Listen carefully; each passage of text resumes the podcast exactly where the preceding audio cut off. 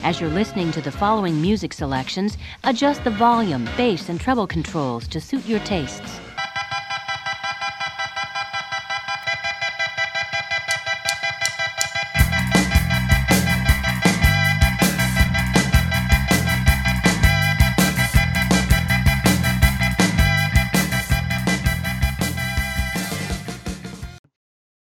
Welcome to Android's Dungeon on CFRU 93.3 FM.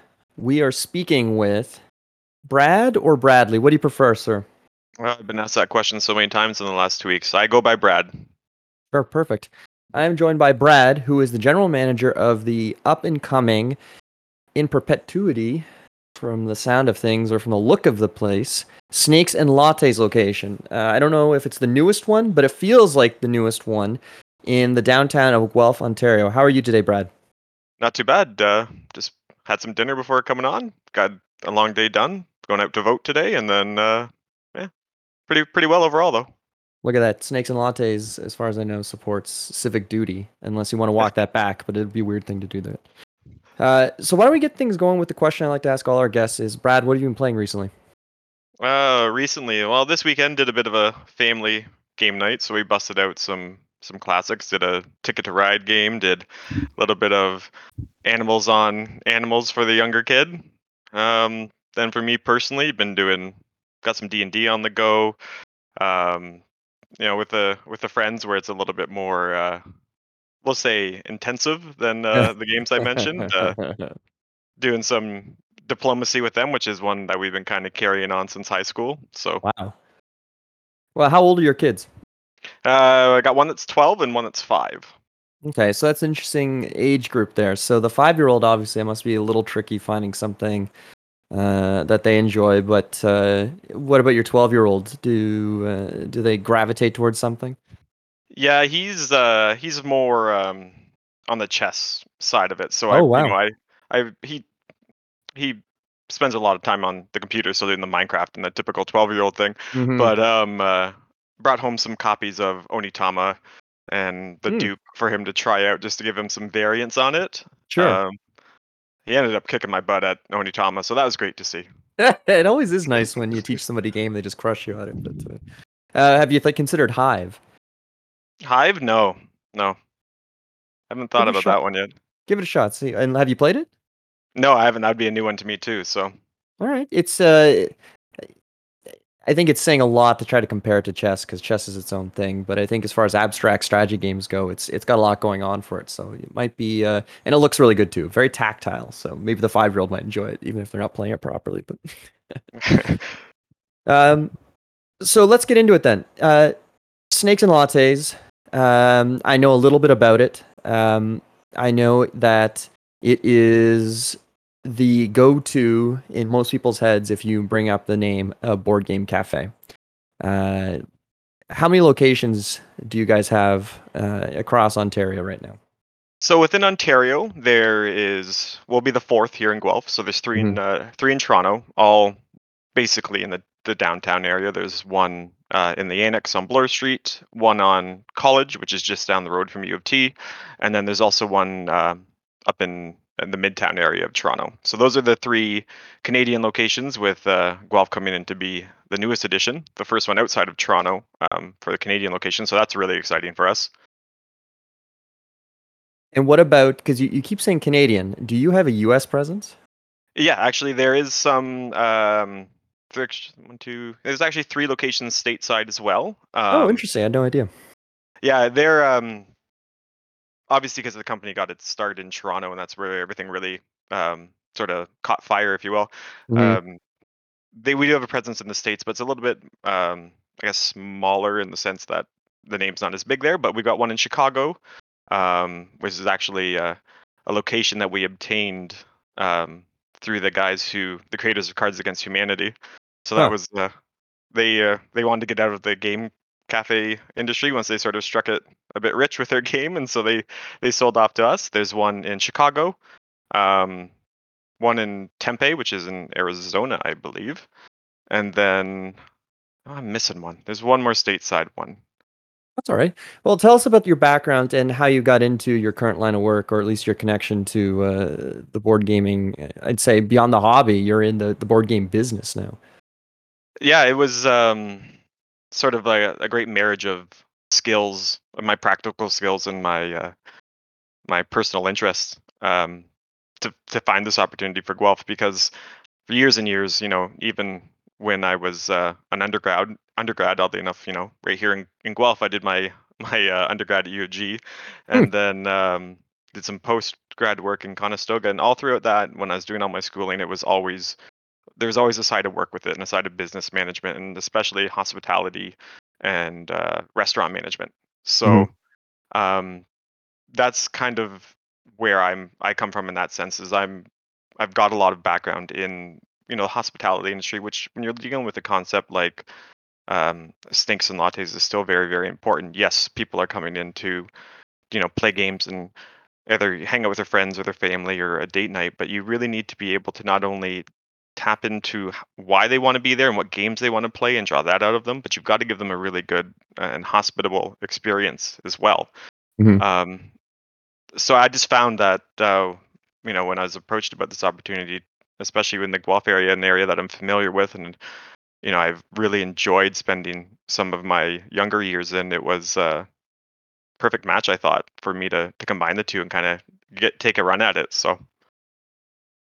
So, do you have a previous experience then with snakes and lattes, or were you headhunted, and, or, and is this your first sort of a crack at the kick at the cans, so to speak? It's very much my first sort of kick at the can with them. Um, I actually incidentally found the the job posting just while perusing one day, and I thought, I know that name, and I was yeah. like, you know, I, I was like, so I looked into it, and then uh, you know the rest was kind of just history, and I got in from them. So this will be my first uh, employment experience, you know, with them, but uh, I think it's going to be a you know a great fit, and I think my years of experience mixed with their their presence in in the you know the the game board community with the even the the hobbyists and the the you know the more casual families i think it's going to be a, a, really it's a really an exciting time um, to provide this you know to the community because the location we're in was formerly the boardroom here in guelph mm-hmm. um, so to kind of bring that back because even you know through interviews um, for my staff that I've been hiring and talking to people in the community, there's a lot of positive buzz about it because even you know when it was a boardroom, people loved to go in there and they they had nothing but great stories to say, and they're they're really looking forward to having this back in the downtown area.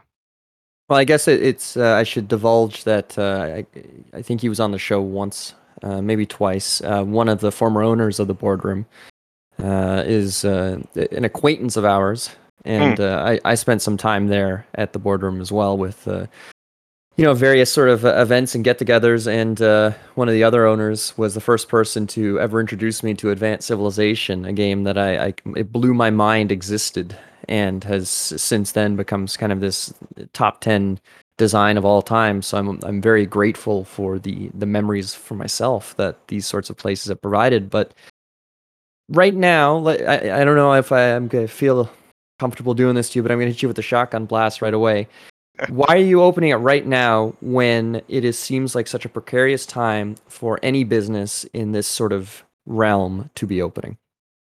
Um, I guess the the best answer I can kind of give you to that one is even with all the things that are going on with the COVID restrictions and still kind of being in in the pandemic, because honestly we're not doesn't look like we're out of it yet. Um, businesses got to keep moving. There's you know things that have you know been signed and agreements that have been made and you know to be a responsible you know business person you've got to fulfill those even sometimes if it's not at the the best time in the world of what's going on it's just sometimes you got to push through and really throw all your cards on the table and just hope it hope it catches and hope you can push through it so i'm, sh- I'm sure you're going to do quite well based on your uh, cv and it sounds like your experience with the, the hobby itself but are, are there any worries that you know, a month from now, uh, they could pull the plug again and everything's shut down again?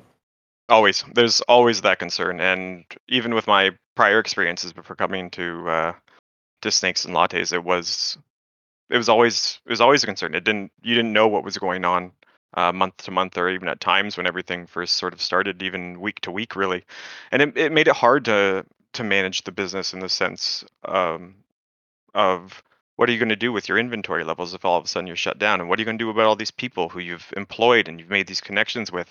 It, it wasn't and still isn't an easy an easy time really to, to navigate but really what i've kind of learned throughout this is that you've you've got to be a on top of what's going on and what especially what the government's pushing out um, in terms of restrictions and you know doing everything properly so everyone stays safe um, but you've also got to find ways to keep your business moving even when things might get shut down um, and for us thankfully we do have um, a retail section and we can provide you know take out coffee and take out uh, to food to patrons who would still want that should another hopefully not fingers crossed another you know lockdown roll around. Um, so yeah it's it's really just about being able to pivot and make decisions quickly to do what you can to keep yourself on your feet. Sure.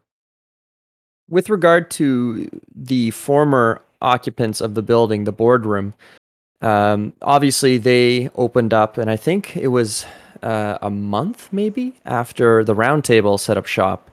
Um, the Roundtable, of course, being the other board game cafe in Guelph. Um, have you had any sort of interaction with those guys at all, or uh, any contact? Uh, not so much yet. I've personally I haven't reached out to the to them yet. I I do plan to. It's just you know with as I kind of mentioned when I when we started it's just getting everything ready to open the business has been pretty pretty busy. So there's still some community connections I need to make. Um, I definitely think that you know to speak to the guys from the roundtable and kind of see where we can line up and maybe make some opportunities or you know even promote each other in a certain way because with a community like Guelph and I think that the two locations in the sense of what Snakes and Lattes likes to offer and what what the roundtable kind of is all about you know we're different enough that I don't think we're going to be cannibalizing each other. I really think that um there's there's room for, you know, two sheriffs in town if you will. I can use that. yeah, sure, I like it. um so you know, definitely a group I've I've got, I got to reach out to, and I probably will this week, just even with our our opening coming up. Um, and I I've always been one to work with the businesses around me, um, especially when you're in a smaller city or a smaller town, working with the businesses, even the similar businesses that are running sort of the same concept as you, having good relationships with them, and you know, knowing what each other's about and having an open conversation is is you know really good. At the end of the day, we're not, you know, we we don't want to see anybody you know lose their you know a dream of theirs and something they're really passionate about, especially in an industry uh, with a board game cafe like this. We want to make sure that you know, at least for me personally, that it's really important that we're all succeeding. And if it's you know maybe sharing a few minor tips or you know saying like, oh, we're doing this on this night, maybe you guys can do something on a separate night. You know, just so we're not like I said, not kind of Stepping on each other's toes. Yeah. exactly right. Yeah. Well, I guess it's a common sort of fallacy that uh, you know any competition is a zero sum game. When in reality, two providers, whether it's a restaurant or you know a retail environment, uh, if done properly, can create plenty of business for both people, if not more, with a good image. But uh, with regard to separating the two, you you described that you you're doing different things, um, and I also apologize because I feel like I've stepped over one of the biggest little parts here with. Uh, and I think probably the main reason you're even speaking to me right now is when is Snakes and Lattes opening? Uh, we're looking for next Wednesday, so the 29th of September will be our first day open. And is there any special, any promo that's going to get some butts in the door? Yeah, stay tuned. I'm actually having uh, orientation with my a good chunk of my staff tomorrow, and I want them to be involved in that process and give because I've got ideas of myself, but I kind of Mhm. want I kind of want their input, and maybe they've got a great idea I haven't thought of yet. So definitely we'll have some some fun stuff going on, which we'll put out on our social media and you know other channels once we've kind of finalized it. But uh, yeah, the 29th will definitely be the date. Okay, so just before we go for any further, please shill your social media for us. Sure. Uh, we're on all the all the ma- the platforms. You know, Instagram. Um, we got our Twitter account going. Facebook. If it's social media, if you're you're gonna find us. Just look it up. You know, Snakes and Lattes. um, you'll find us. A lot of the stuff, obviously, right now is going to be posted about the Toronto locations and some of the events and stuff they've got going on. But Guelph will be making its splash uh, soon enough. Excellent.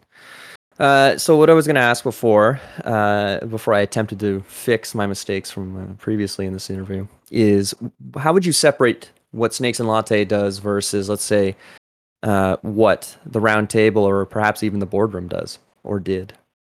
Uh, and this might fall on me a bit because, like I said, I haven't had a really a chance to to sit and talk to the guys from the roundtable yet. But Mhm. from my understanding, just from what I've heard from the community, is that they're um, they're driven a little bit more towards the sort of the hobbyists and the tabletop role playing. They have a lot of D and D content I see, um, and it's not that we won't you know have that for the, the you know your heavy strategy games and whatever it is but i feel that snakes and lattes is a little bit more casual in the sense that if you eh, like if you wanted to come in and you wanted to run a you know four hour game of you know pick you know choose one if uh say mechs and minions because that's one i was playing with my kids the other day. You know if Oh, you want to play if you want to play like a you know four hour campaign style game yes absolutely we got uh you know spot for you to go come in and do that but what I've seen, at least from the clientele that goes into the Toronto locations, is that it's more of the casual base in the sense that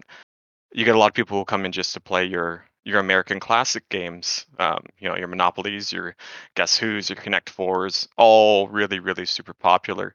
And um, so I just, I, I, from what I understand, and I could be totally off base with this, and I hope I'm not, it's just that um, the is a little bit more um, hobbyist and a little bit more on the, the the heavier strategy side of things than we are.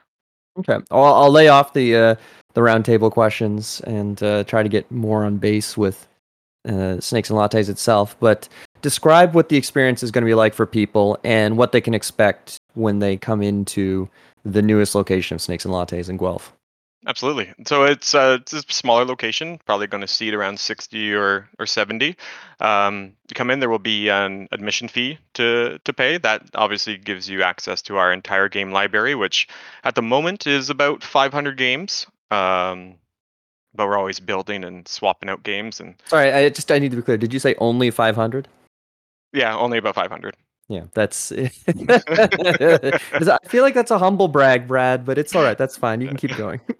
um, so yeah, so it gives access to our our library here in Guelph, um, which helps you know, um, it, not only does it give our guests access to the library, but also helps pay for you know maintenance and keeping the library not only up to date but keeping it maintained because you know you get a lot of people coming in playing games and not not everyone takes the care and the you know the the gentle hand that some games desire Mhm, and you know mistakes mhm. happen so um so that's kind of what the the admission fee covers and then we do have a you know drink coffee and food menu to offer it out to everyone and um, the idea coming in is we really want to provide you or all of our guests with um, with a great experience um because we find that a lot of people come in as I, I i did mention they're they're more the casual ones looking for your, their monopolies and the risks but we have dedicated staff and even the servers who are all quite knowledgeable looking to maybe suggest games to them or draw games out of them that they hadn't tried yet or haven't thought of to try or might just not know because they're not that deep into the hobby Mhm. um, and that's really a part of the experience that I want to push here in Guelph is that you know if you come in and you're you've always played this one sort of game with your friends and you love it, but maybe you don't know about something that's very similar to it, um, which you might just have as much fun with, and that's where the staff and I kind of want to. You know, not forcefully draw that out. If, if you want to come in with your date and play Forcefully. Candyland, like, eh, like if you want to come in and play Candyland for three hours, then sure, you know, go ahead, do your thing. But at the well, we same know the relationship's a failure at that point anyway, so they might as well just quit. But, uh, but yeah, we want to you know be able to suggest games, um, Mhm. expose people to you know certain parts of the hobby that they might not have known about, um, and just really you know make sure that they're having a good time while they're there. Not only that they're having a good time, but that hopefully you know they they learn a couple things, maybe find out some games that they didn't know existed, and it just helps grow the the community and the hobby that way. Mhm. Um, obviously, you know, from a business side, we hope that they'll be return guests. But even if you're exposing someone to something that you they didn't know and it's something that you're passionate about, that that on its own is a reward too. So board games are eh, they're kind of in this I think we'd all most people in the hobby can agree that this is kind of a I don't want to say renaissance, but it's kind of a golden age in a sense. Um, they've never been more popular. Uh, some of the the biggest games uh, to ever be released are coming out on a frequent basis. Every other day, there seems to be another. Uh, it maybe slowed down a little bit. Maybe last year, to, or not last year, probably two, three years ago, it was insane. Um, but it seems like these Kickstarters are making more and more money. But on the on other side of that is that these games get more and more expensive too. And from the perspective of somebody who uh, can quit any time, by the way, uh, I know how expensive they are, and it's it's difficult to you know test these games without either having somebody else who can quit anytime but manage to buy it, or uh, just you know biting the bullet yourself. So I've always thought that's a neat aspect of these board game cafes is the ability to try some of these games maybe before you buy them, ideally. Uh, and but is that a a business side that uh, is Snakes and Lattes aims for, or do you think it's mostly kind of the lighter stuff that somebody walks in and they play Codenames for the first time, and lo and behold, there's a copy for sale as well? Um, that's you know that's a possibility. I wouldn't say that's our our model in the sense that we're you know if we can if someone loves the game enough that they want to buy a copy copy retail, hopefully we've got it on the shelf for them. that's kind Mhm. of uh, kind of how we approach that. But um, you know with with what you're just saying with how how expensive it is to you know maintain or to keep and own some of these games for yourself and with you know unless you're really into the hobby and justifying that cost can be be difficult especially you know when maybe economically things aren't the best for everybody. Um the fact that we can provide that to people that they can come in um or even with students on campus if they've got you know a copy of a large campaign game that that they love to play at home with a group of friends, but now that they're here on campus, they didn't want to bring it, and Mhm. we've we've got it here for them that they can come in and you know play it once a week or Mhm. however much they'd like. I think that that is also I think that's more so what we kind of strive for than trying to you know capitalize on that that that retail sale. Um, Yeah. Obviously, like I said, if we can make it, absolutely great, fantastic, we'll take it. Um, but it, it's more about just having a, a place that you know people can come and share a good time and play some games that either they've they've known for years and love or just are you know finding out for the first time. Okay. Well, I'm going to put you on the spot, and I'm going to do a uh, a little test here Okay. because my understanding, like you've described, is that running a board game cafe, you have to get people to walk in and say, "Oh, uh, what? Well, gee, what's a good game? I've, I'm looking at this stuff. What's this? Uh, Agricola. Oh, that looks good for me and little Billy. Do you want to play that, Billy?" Uh, so I walk in, and I say, "I'd like to play a game." What happens next?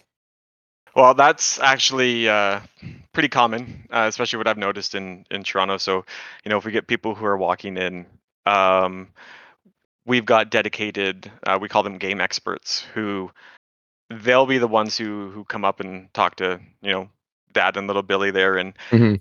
you know ask them uh, ask them some questions. You know, like um, you know, how many players are you looking for? What is, you know, what type of mood are you guys in? Do you want something silly? Do you want some do you want something strategic?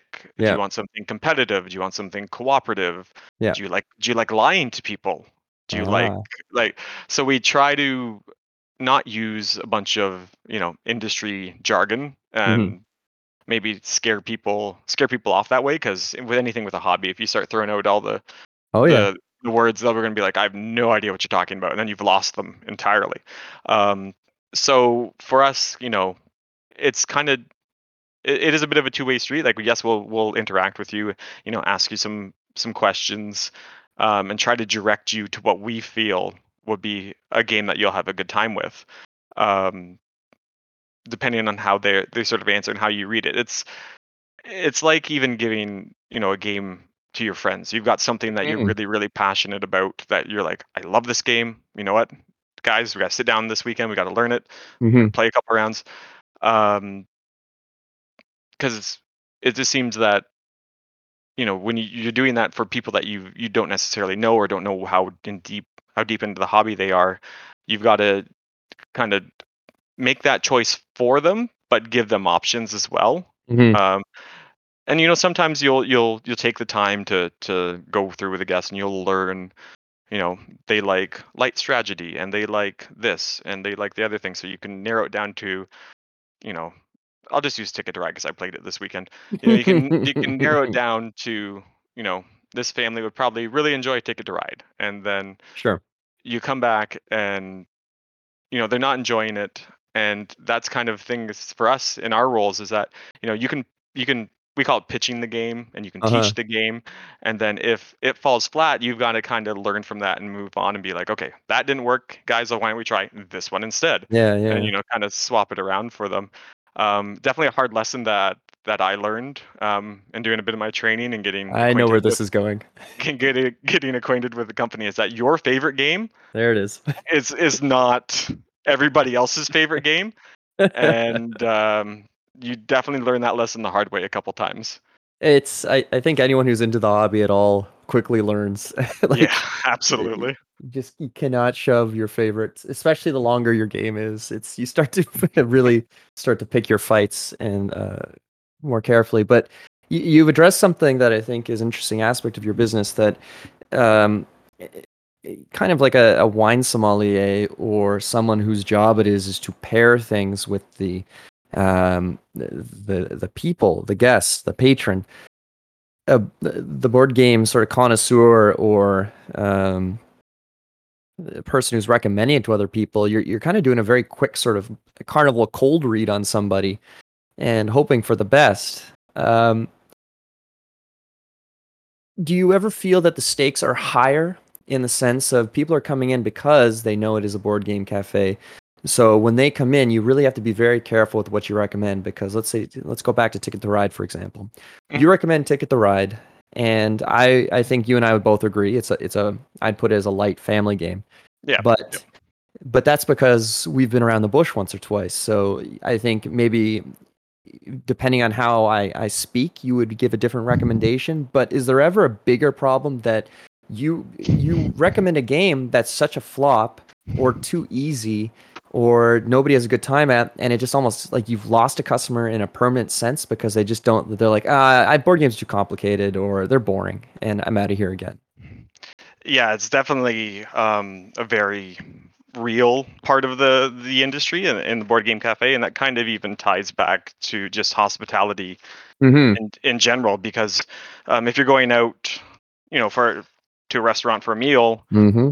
you you choose where you want to go to eat. You know sometimes it's just i'm super hungry let's stop here. But with our sort of concept with the board game cafes it's more so that people are choosing to come here for a night out for a date for a family night and they're paying that admission fee. So that pressure is definitely present and there. And just like anything else in hospitality it's a it's something you've always got to be aware of is that you you can't please everyone um, no matter how hard you try and how good your attention like your intentions are to, to provide Mhm. them with that time you're you're always going to lose somebody. It's it's just inevitable. It's just it's just the way the, the industry tends to work. But i think you know being able to to minimize that and you know narrow in on their their interests and what they like and what type of game they're after really helps minimize that as opposed to just having them wander in stare at our library with you know wide eyes because they've never seen this many board games before in their life and they've never even Mhm. heard of, of half of them Mhm. um, so that's why it's so important to you know to facilitate that that conversation and that uh, that recommendation to them um, but yeah at the same time it's very much a reality that some people are just hard to read um, or if, and if they're not hard to read it's just everyone everyone's got a bad night and some of you, all your Mhm. pitches might just fall flat and Mhm. you know that's that's that's part of the business so Well, uh, you guys are licensed, right? absolutely Well, there you go. The night just got easier. Unless I don't Yeah. know, maybe some of those trader games get a little boisterous though after about uh, four beers, but you never know. Um, Yeah. The the last thing I think before uh, we can we can call it is to basically I'll, I'll give you a chance to to welcome people to Snakes and Lattes and when you guys open up, and uh, we can also touch back and uh, when we find out about what sort of promotion you might be running on opening night. But I'll let you I'll I'll let you roll at the red carpet for the listeners. All right, great. So yeah, Snakes and Lattes Guelph opening September 29th um, in downtown Guelph. So come check us out. We'll definitely have some specials and some promos going on to, to entice you guys to come in. I've got a, a great set of staff that I've you know built up over the last couple of weeks who have been in the area who are not only really passionate about gaming but really passionate about hospitality and providing everyone with a great night out. Um, and we really hope that if you know you're a hobbyist and really really into the board game community that you'll come check us out and um, you know maybe chat with me chat with some of my staff about what your favorites are and uh, let us know maybe what we can add to our library and some up up and comers that maybe i'm a little bit uh, unaware of and at the same time you know date nights family nights come on in we'll uh, we'll make sure that you guys are having a good time suggest some good games um, i find that Love Letter is a great game to to give to couples to get them to break the ice. I know it's a card game, but still. Uh, um, but yeah, no, I, I'm just super excited to be a part of the community again, and you know, be in Guelph and and providing you know this opportunity for everyone. And I really think that um, it's it's going to go well, and I I'm very very very excited. Outstanding. Well, I'm excited for you guys. Um, I'm a huge supporter of small businesses. Uh, both my parents run their own. And I think this is a fantastic opportunity to pick up where the boardroom left off. And I would be lying if I said that I hadn't thought about breaking in there and stealing all the games that have been sitting there untouched for several years now, just gathering dust from what I imagine. So check out Snakes and Lattes. Um, look on their official Twitter feed. I imagine, does the official website have a Guelph link yet? It does not, but it will. Um, we are listed. We're still listed as coming soon, but uh, as soon as uh, I finalize everything this week, we'll be we'll have that updated and good to go. Excellent. So check them out online. All your favorite websites and social media sections. Uh, it it is there, or will be specifically there imminently. Uh, come once, come twice. Tell all your friends and your loved ones, and go and play some good board games and support a small business that is opening up in a tricky time, but they promise it's going to be a good one. So, Snakes and Lattes, Guelph. It's nice chatting with you, Brad. Absolutely. Thank you very much. Great to chat with you as well.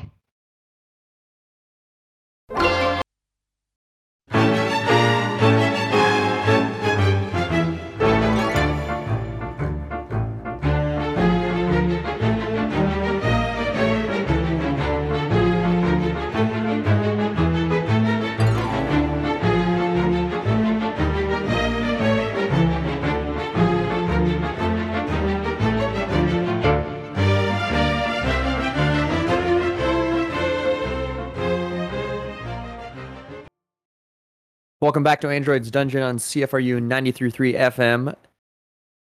Bit of a jump here. You just heard three tracks from a throwback, the Ren and Stimpy production albums. So Joel is in the studio, and by studio I mean his room now. Joel, did you watch Ren and Stimpy when you were growing up? Yeah. Steam, you idiot. There's just such a big gap between the question and your answer. and just the, the one, yeah. It's like, I, I never like grew up for, with it because it uh, was like a Nickelodeon. like the early thing. times when they did like satellite conversations with people in Australia or something, and they would ask them a There was a question big gap, over the yeah. TV. And that's Uh-huh. right, Sharon. That's right. I'm standing here outside. The... You know what's funny is they still do that with like the remote interviews with the newscasters. You'll see that there's always enough of a delay that they they have to sit there and kind of just there's that awkward sort of moment where they're just processing information and nodding along dumbly, and then it's like and then they launch into it. But it's funny how in the year of our Lord 2021 they have not solved that delay issue yet. But who knows? Maybe the really fancy news networks have it. But anyway, uh, Ren Stimpy, uh, classic uh, 90s cartoon that I think a lot of parents didn't let their kids watch because it was so deranged, so over the top. I wasn't allowed to watch it simply because I didn't have a satellite dish. I didn't have access to Nickelodeon. Unlike it seems like uh, my cousins. I don't know. Did you have a satellite dish? Lucky cousins. Yeah. Uh, no, but we got like Teletoon and that had it. I think Oh yeah. at some point during the day or n- into the night. I think it was into the You know, night. get it was into the night. disturbing. It was yeah. just like all holds barred. Like I don't know why like certain stations had rules up until a certain time, and then it was just like, all right, let's put on you know, um, Robot Chicken or uh, Ren and Stimpy or well, was that uh, one with the. Anyway, there were some crude ones. well, especially Teletoon in the so uh, for viewers, listeners, uh, people who are scrambling in the dark, deaf and dumb, it's the the the world of Canadian television was a wild west for a long time. And when the specialty channels came out, they were mimicking the specialty channels from the states. But all of a sudden, you went from basic cable being up to like channel 29 to all of a sudden you went up to like 50, 50 plus. And you had channels like Mhm. Space and Teletoon and uh, Comedy Network. And those were the really the, the trifecta of good ones. Like growing up, it was like obviously you had YTV and Global and uh, some some of these other ones, but Space and Teletoon in particular were like they you could tell that they had this weird chaotic energy to them that they had just it's it's almost like they gave a bunch of money but not enough but en- uh, enough money uh, a bunch of money to people who didn't really know what to do with it and they're just going for broke. So they'd like repeats of Star Trek and Lost in Space and Doctor Who and then they started showing weird movies and Teletoon was Scooby Doo that weird animated Donkey Kong. Um and and then after like nine o'clock like joel was saying with some of these channels like showcase which was infamous for uh, if you were of a certain age and uh, sex uh you you definitely paid attention to these channels after a certain point. But at nine o'clock like joel was saying that's when all things got weird. And uh, it was it's because i think people stopped paying attention to what they were putting on the air anyway ren and stimpy Get away with uh, anything. yeah. Uh, Yeah, speaking so of what is not is paying the song? Well, there's three tracks. So the first one is "Man About the Town." Next one is "Shopping Street," and the third is my favorite, uh, and also the intro music to. Uh, do you ever play Toonstruck, the uh, the the adventure game starring Christopher Lloyd? Mm. No, A spooky scare starring Christopher Lloyd. yeah, it was uh, produced by uh, Vir- or published by Virgin Interactive and produced by Burst, I think. But starred Christopher Lloyd and it had Hmm. Dan Castellaneta as the your sidekick, Tim Curry, all these famous uh, voice actors and actors showing up in this production. Great game, very bizarre, great sense of humor, but it, it epitomized the era of cartoon violence and silliness. But um, before we went to the musical break, we had an interview with Brad over at the upcoming Snakes and Lattes location, Guelph edition. Now that Joel's back from his excursion to BC, Joel, what have you been playing Wild recently? Adventures. Yeah. Well, we brought, you know, the usuals. We had, you know, Welcome to and DC4 and uh, Gizmos and all the games we've already talked about before. But I do have one game that I learned on my voyage to the West Coast, Best Coast. It's a coast, Uh, and you're probably not going to guess it. yeah. Uh, but I'll give uh, you some clues. Okay, I'll do my best. Um, it was the 2018 thematic game of the year for Mhm. board game. What is it? Geek Awards, something like that. Oh, Golden, Geek, stuff, yeah. Um, it's a heavy game, which Oh. surprised me actually, because my little sister, you know, not exactly the type that I thought would be playing four or five hour games. No. and they say, Joel, you got to try this game. We've really get been getting into it. Um, it's it's a bit heavy on the theme. I mean, it did win thematic game, but it's definitely one of those games where you can't be like, well, I'm gonna come into this like an 18xx and run my strategy and you know do my thing. It's kind of it. There is some strategy involved, but it's kind of a the game plays you kind of thing. Hmm. Um, it was a big Kickstarter. Hmm. You getting warmer? 2018 though. Themed after probably one of your favorite science fiction movies. I'm gonna guess. Huh. Uh, I I'm really I'm I'm feeling at a loss. No, I, I, have, Um, I have no clue. A Kickstarter. a that's cat really, i- is it? It's it's. and a spaceship. I don't think it's like Alien, but uh, Yeah, there you go. So it's not Alien the board game, but it might as well be. it, it's not Nemesis, is Uh, it? It's Nemesis. Yeah. Oh, okay. You so you finally got to play it. Yeah. All right. So what did you what did you think of Nemesis? I thought it was really cool. Uh, it wasn't really like a like a strategy game, like I said. So you got to come in, into it with that certain expectation. Mhm. And for the cost, obviously, I would never re- recommend it. but um, like really awesome miniatures, and I think the Mhm. guy that had bought into it. It's funny that like Unfathomable is number one on the hotness because I see a lot of similarities here. Uh huh. Um, the because I mean, it is a bit like secret betrayal on a spaceship, except in Yeah. this ti- case, it's a ship ship, and obviously, uh, this is a remake of. Uh, You're talking about uh, Unfathomable, not Dark Moon, but uh, Battlestar Galactica. Battlestar Galactica, yeah, which was who's who's the secret Cylon, right? Yeah. So um in this one instead we're you are still playing against the game, so you can think of it like Dead of Winter. Ooh. But um uh you also all are given secret objectives. hmm Um so you might your objective might be something as innocuous as survive with somebody else. Yeah. Right, you only win if if you have a partner. One might be go to the signal room and send a secret message. But then some of them are are a little nefarious, like make sure the ship po- is pointed to Mars. Whereas, you know, like normally if the ship isn't pointed if the ship is pointed to any one of the three locations that isn't Earth, Yeah. you all lose. This one person just wants to get to Mars for whatever, for research or whatever. One is, you know, you got to have an egg or something, bring an egg with you. Mhm. Uh, so everyone's got their sort of side quest, which they must do, but then at the same time, you're all working together, and it's kind of just uh, it's a big ship, and you have to go around to. There's three engines, and at least two of the engines need to be in working order, and then you need to go to the command station, the uh, what do you call a ship's um, Bridge navigation room? Yeah, the bridge. You have to go to the bridge and make sure that uh, the ship's navigating to Earth. If you do those three things, uh, aside from the side objectives, you can just go back to sleep and you win. Sounds pretty simple, right? Oh, it, I, But it's- there's it's- aliens on easy. board. Oh damn! They just couldn't let you.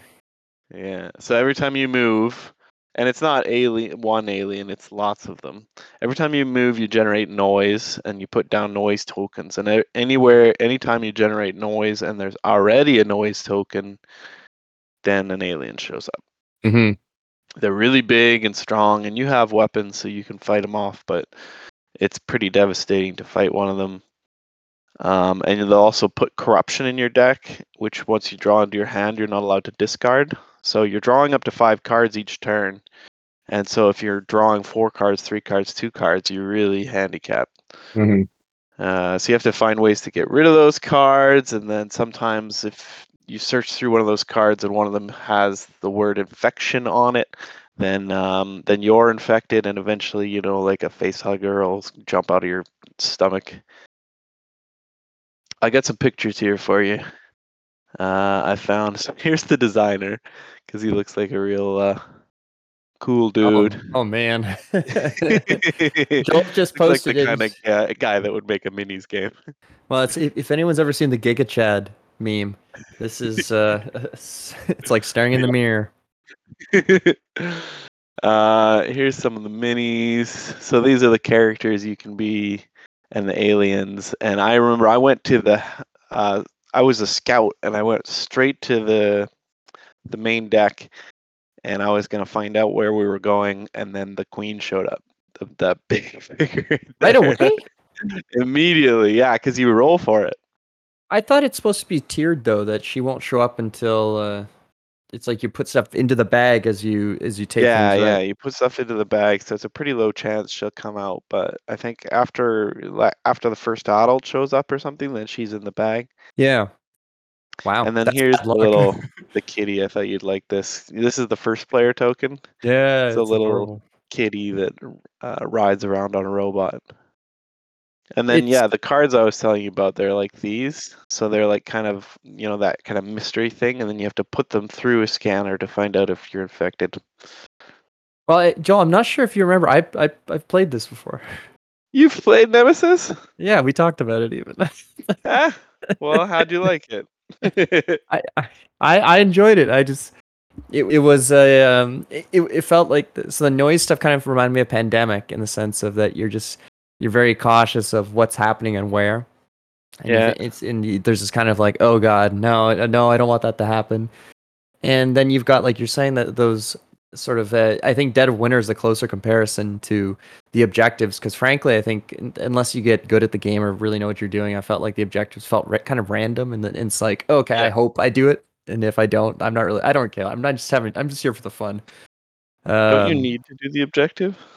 Well, it's I thought you there's like a global objective you can do, and if it comes down to it, I think your if your secret objective goes, like someone wins. But I'm just at the end of the day, I think even if that's totally off base, I, I just felt like I was just happy to just try and like go in a direction and not get killed, and Yeah. uh, and I, I was enjoying it. It's the it, it felt tense and it and minus how complicated it looked at the beginning. I think it, felt fairly streamlined. Like it, it the turn it took a couple rounds, but once you understand or have somebody explaining properly, that the turns work. Um, and like you're saying, the, the like the production just kind of carries the game. Minus the fact I find things a little too dark, and I understand it's thematic, but I found the contrast on some of the cards and the all right, I think he's back. Uh, I ju- it just felt kind of like I was staring at the board sometimes, trying to f- like physically understand what I was looking at versus play the game at times. Uh, that could have just been maybe I was playing it in the bright sunlight of the summer or the spring, and just like it's it just wasn't How long did it and- take you?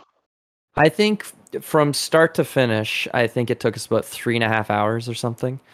Um, Pretty good. and I, think, we, started. called we called it though because we Oh, okay. it, it was just starting to get late and uh, i think the dogs were starting to get tired of what we were doing so but i could have easily seen it being like another hour and a half so Yeah, that's that's about what we do. I think we started at eight thirty and finished just before one. Mhm. So I guess these guys are always playing like tough guys because they to them it's like you have to do your objective. If you don't do your objective, you lose. no they're they're probably totally right it's just my understanding or when i was playing it just the objective was almost like oh if i manage to do this great Huh. what but was was- Okay, how many it's times have they played mind, it But yeah, so they've played it about four times, and in their view of the game, it was just like the game is so hard, no one's ever succeeded. Huh. That was kind of their mentality. So they have never won really uh, Nemesis, or like not even an indiv- individual of them has won with their secret objective. So Huh. I thought, you know, like if that's if you're having such a hard time, why not just take out the secret objectives?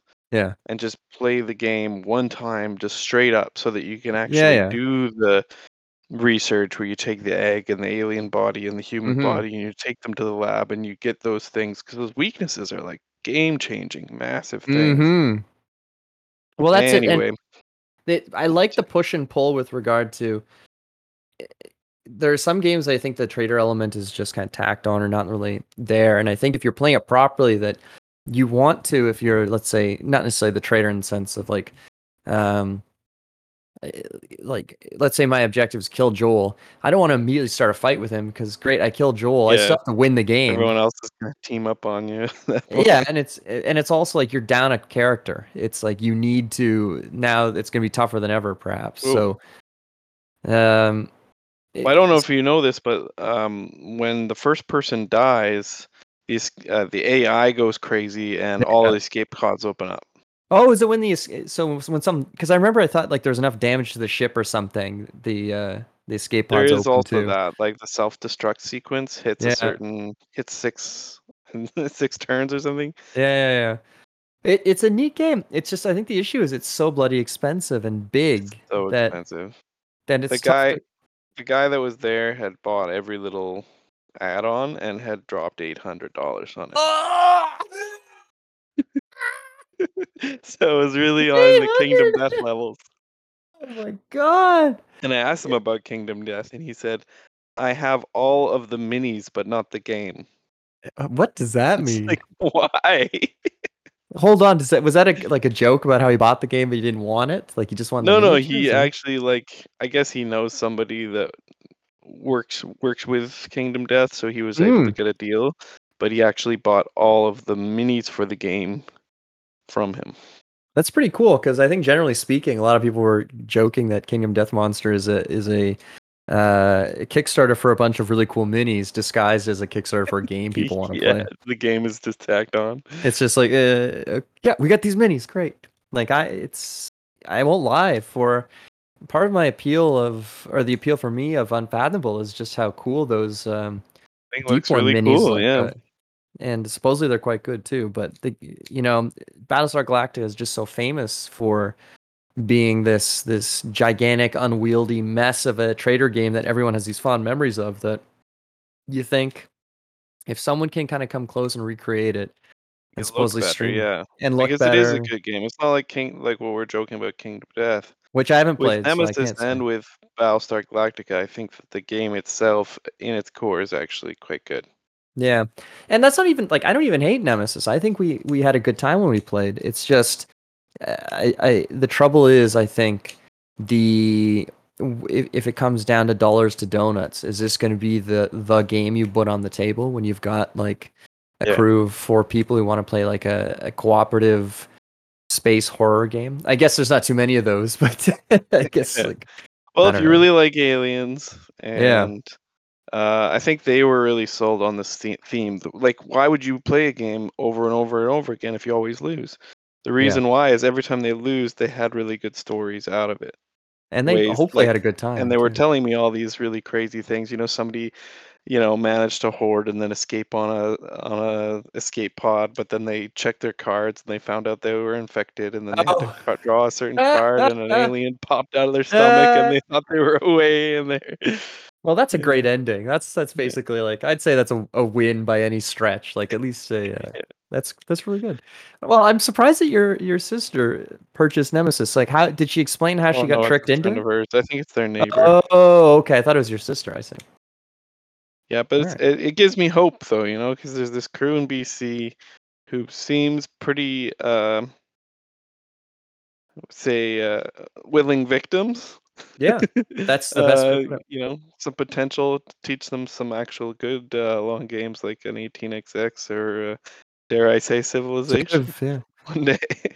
I think it's it's it's more likely than you think, especially if you can get a, a, a crew of willing people. And I think that's the issue is that generally speaking, I think most people are willing, but if you find if they can if you can get people who have the time and the and the the curiosity that's that's the a very important part and the the patience to indulge you in in something you you promise them or at least like you believe strongly you like then i i firmly believe that there's there's a lot of room for you to at least give it a shot and if you didn't like it be honest or politely evade them for the rest of your life whenever they ask you to play but it's still eh, Be a that's what sell. if they don't like it the first time, yeah it's gonna be way harder to get six people the second time. It's I, I have a hard time imagining that for Civ though. I think with with Yeah. good teaching and as long as you're not playing too cutthroat, and I mean this in the sense of like I, I imagine with a bunch of new players for Civ, there's going to be very limited combat unless you get a bunch of wild men who are just like I invade you, and that could be that could be interesting either way. But generally speaking, I really think that's the type of game that would really get the juices flowing, and that ideally you'd have people later on kind of going, Joel, Joel, I need to play it again. I want to play it again. I do this differently. Joel. more of that Civ? Yes, right into my veins. Well, that's good. So we've got two minutes left. Uh, what else did you do in BC with regard to uh, your trip? And if there, did you visit up uh, Dave's shop? I did pop into Dave's. He was just there by himself. Uh, they closed down the street around his place and made it kind of like a public green space. They put up some like ping pong and a bunch of other cool stuff. So that Has it really helped his business? I think a little bit, like at least for you know, like foot traffic, because a lot of people are going to that and then pop in. But he has converted almost entirely to collecting and selling comics. Oh my god, that is He's something. like, that's the opposite of what. on the shelf. Wow. And the yeah, the collector comics, like they're all sealed and they're going like coming and going for thousands, man. It's crazy. He said What a business! came in and spent like thirty thousand dollars on comics. What a business! That's I had no idea. Incredible. Sam just yelled from the room that it was only one or two thousand, but whatever. Thirty thousand sounds cooler. It's fine. We'll, we'll accept that.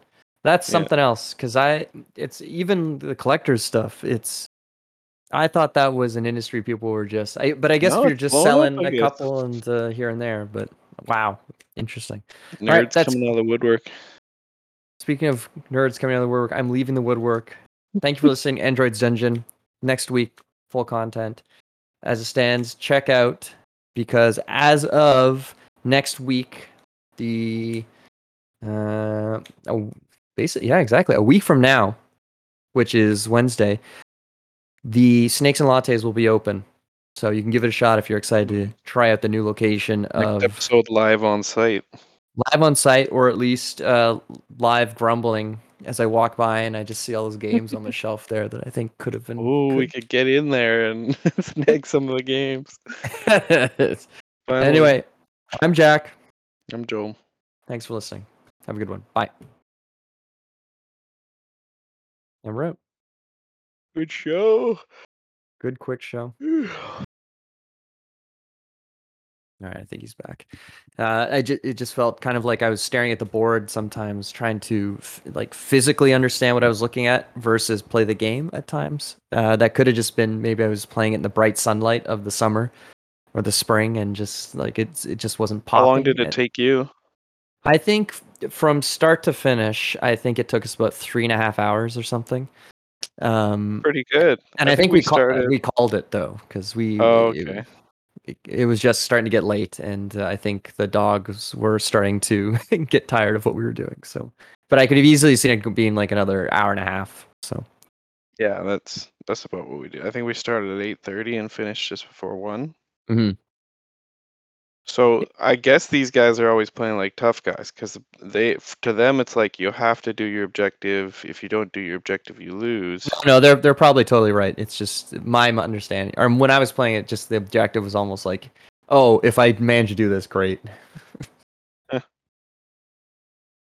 what but was Okay, how many times have they played mind, it? But yeah, so they've played it about four times, and in their view of the game, it was just like the game is so hard, no one's ever succeeded.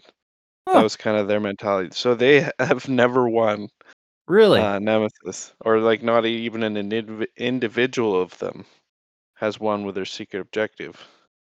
So Huh. I thought, you know, like if that's if you're having such a hard time, why not just take out the secret objectives? Yeah. And just play the game one time just straight up so that you can actually yeah. do the research where you take the egg and the alien body and the human Mhm. body and you take them to the lab and you get those things because those weaknesses are like game changing, massive things. hmm well that's it anyway, and they, I like the push and pull with regard to. eh, There are some games I think the traitor element is just kind of tacked on or not really there, and I think if you're playing it properly, that you want to, if you're let's say not necessarily the traitor in the sense of like, um, eh, like let's say my objective is kill Joel. I don't want to immediately start a fight with him because great, I killed Joel. I still have to win the game. everyone else is gonna team up on you. point. yeah and it's and it's also like you're down a character it's like you need to now it's going to be tougher than ever perhaps so um Well, I don't know if you know this, but um, when the first person dies, these uh, the AI goes crazy and all Yeah. the escape pods open up. oh is it when the so when some because i remember i thought like there's enough damage to the ship or something the uh the escape There pods is open also too. that, like the self-destruct sequence hits Yeah. a certain hits six six turns or something. yeah yeah yeah it, it's a neat game it's just i think the issue is it's so bloody expensive and big So that expensive. that it's The guy, to- the guy that was there had bought every little add-on and had dropped eight hundred dollars on it. Oh! so it was really on the Kingdom Death levels. I'm Jack. I'm Joel. Thanks for listening. Have a good one. Bye. Thanks for listening.